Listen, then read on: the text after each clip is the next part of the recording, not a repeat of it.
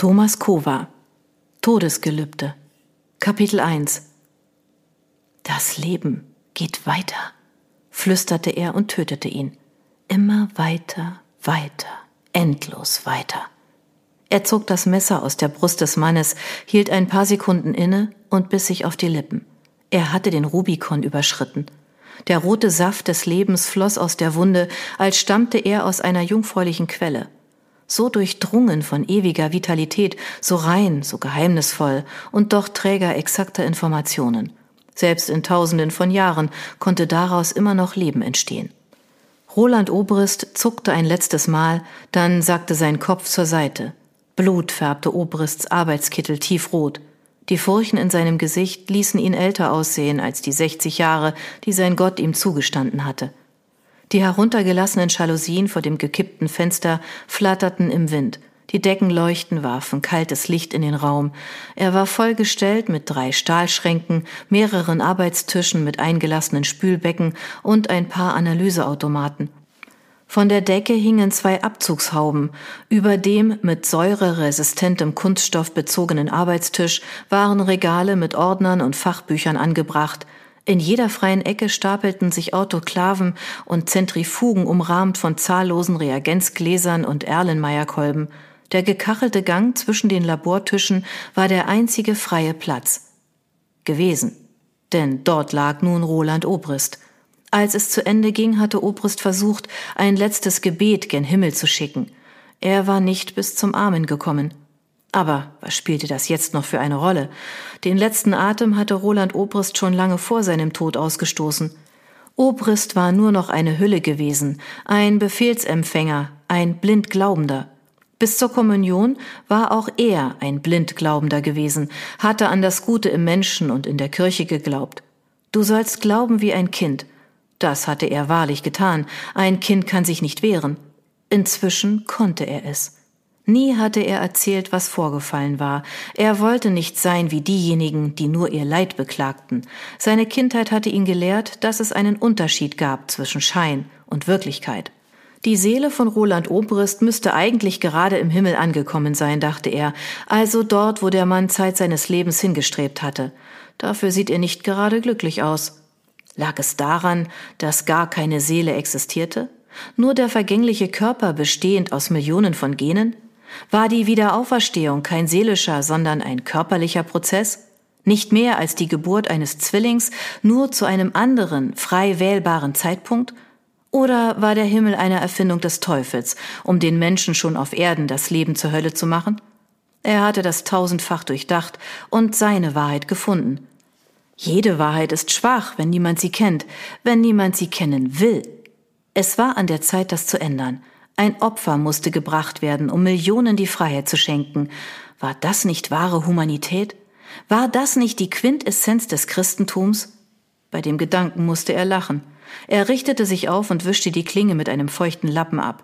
Das Messer packte er in ein Lederetui und beseitigte gewissenhaft alle Spuren. Dann nahm er drei Ordner aus dem Regal über dem Arbeitstisch und verstaute sie in seine Tasche. Am Schluss ging er durch das Labor und vergewisserte sich, dass er nichts vergessen hatte. Ein Opfer, um Millionen die Freiheit zu schenken. Er würde sie mit ihren eigenen Waffen schlagen. Kapitel 2 Es war mitten in der Nacht. Alex Pandera nahm eine Flasche San Miguel Alpkäse und eine Packung Rindsmögli aus dem Kühlschrank. Dann hielt er inne. Hilft diese Kombination wirklich gegen Schlaflosigkeit? Was für eine blöde Idee. Alex Pandera stellte die Sachen zurück in den Kühlschrank und öffnete eine Dose Katzenfutter. Skater hatte sich schnell daran gewöhnt, dass es neuerdings mitten in der Nacht eine Kleinigkeit zu essen gab.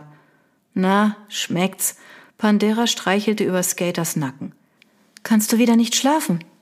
Pandera drehte sich um. Jackie stand in der Küchentür. Sie sah so müde aus, wie er sich fühlte. Ihre Augen waren klein, ihre dunkelbraunen Locken zerzaust. Sie gähnte. Er zuckte mit den Schultern. Skater hatte Hunger. Wenigstens bist du diesmal nicht über den Kühlschrank hergefallen. Sie kam zu ihm, zwickte ihn an der Stelle, von der sie hartnäckig behauptete, dort habe sich ein Rettungsring eingenistet und küsste ihn. Er strich durch ihre Locken und kräuselte sie sanft um seine Finger. Er sog den Duft von Rosen ein, der auf ihren Haaren lag. Das beruhigte ihn ein wenig. Geht es um Kurt? fragte sie.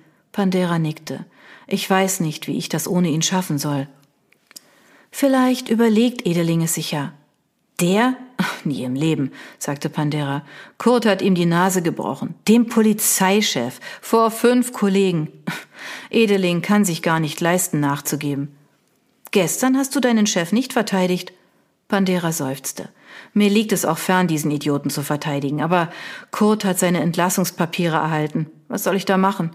Er war der einzige Kollege, zu dem ich Vertrauen hatte, der mich akzeptiert hat. Für die anderen bin ich nur der spanische Latin Lover. Latin Lover? Jackie zwinkerte ihm zu. Davon habe ich bisher gar nichts mitbekommen. Pandera winkte ab. Bei der Kriminalpolizei ist das kein Lob. Du bist genauso Schweizer wie die, sagte sie, und das nicht nur, weil es in deinem Pass steht. Sie nahm seine Hand und strich darüber. Das gibt sich noch. Schließlich bist du der Neue und die anderen sind ewig dabei. Außerdem ist jetzt Wochenende. Er versuchte ein Lächeln. Es misslang. Wollen wir wieder schlafen gehen? Pandera nickte, hob sie hoch und trug sie ins Bett. Wie jeden Abend seit ihrer Hochzeitsnacht. Sie hatten einfach nicht damit aufhören können. Es war ihr kleines Geheimnis. Niemand wusste davon, nicht einmal Lara und Ben. Es war ein Ritual geworden, das zum Schlafengehen dazugehörte. Ihre Locken in seinem Gesicht, der Duft nach Rosen, ihre zarte Haut, das war Glück. Normalerweise. Mach dir nicht so viele Gedanken, flüsterte sie, nachdem er sie aufs Bett gelegt hatte. Wie auf Knopfdruck schlief sie ein. Pandera legte sich neben sie und versuchte an nichts zu denken. Vergeblich. Kurt Sanders Entlassung ging ihm nicht aus dem Kopf. War Sanders Vorgehen mutig gewesen oder einfach nur unendlich dumm? Mutig, beschloss Pandera, auch wenn er darunter zu leiden hatte. Gerade als der Schlaf ihn endlich holen wollte, klingelte sein Mobiltelefon laut und schrill. Pandera griff blind danach und drückte die Taste für die Rufannahme. Wir haben einen Vorfall im Science Park, hörte er eine weibliche Stimme. Die Frau aus der Zentrale war schlecht zu verstehen. Er stand auf und ging zur Schlafzimmertür, dort war der Empfang am besten. Was ist passiert?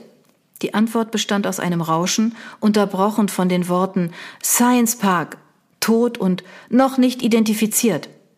Wie lautet die Adresse? Hochberger Straße 60, Basel Klein. Der Rest ging im Rauschen unter. Wer ist noch informiert? Wieder nur Rauschen. Krr, krr, krr. Unterwegs? Ich komme sofort. Pandera legte auf. Was ist? Jackie blickte ihn aus verschlafenen Augen an. Tut mir leid, ich muss los, ein Mordfall. Also wieder ein Sonntag ohne dich. Sie seufzte. Die Kinder haben sich so auf dich gefreut. Und ich auch. Er ging zu ihr, beugte sich über sie und küsste sie auf die Stirn. Ich weiß. Ich mache es wieder gut. Pandera ließ die Jeans liegen und nahm stattdessen den schwarzen Anzug, den er am Freitag aus der Näherei geholt hatte. So eine Runderneuerung täte mir auch gut, dachte er, wird ja auch Zeit nach 40 Jahren. Er ignorierte sein Spiegelbild im Badezimmer, Spiegel so gut es ging, warf sich kaltes Wasser ins Gesicht und fuhr sich mit der nassen Handfläche über die Bartstoppeln. Das musste reichen. Dann zog er sich an. Er ging zu seinem alten Seat, öffnete mit der Fernbedienung das Garagentor, setzte sich hinters Steuer und startete den Motor.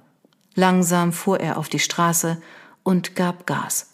Es dämmerte, die Vögel zwitscherten und ein alter Mann trug Zeitungen aus. Pandera achtete nicht darauf, denn er hatte nur einen einzigen Gedanken. Wie soll ich das ohne Kurt nur schaffen?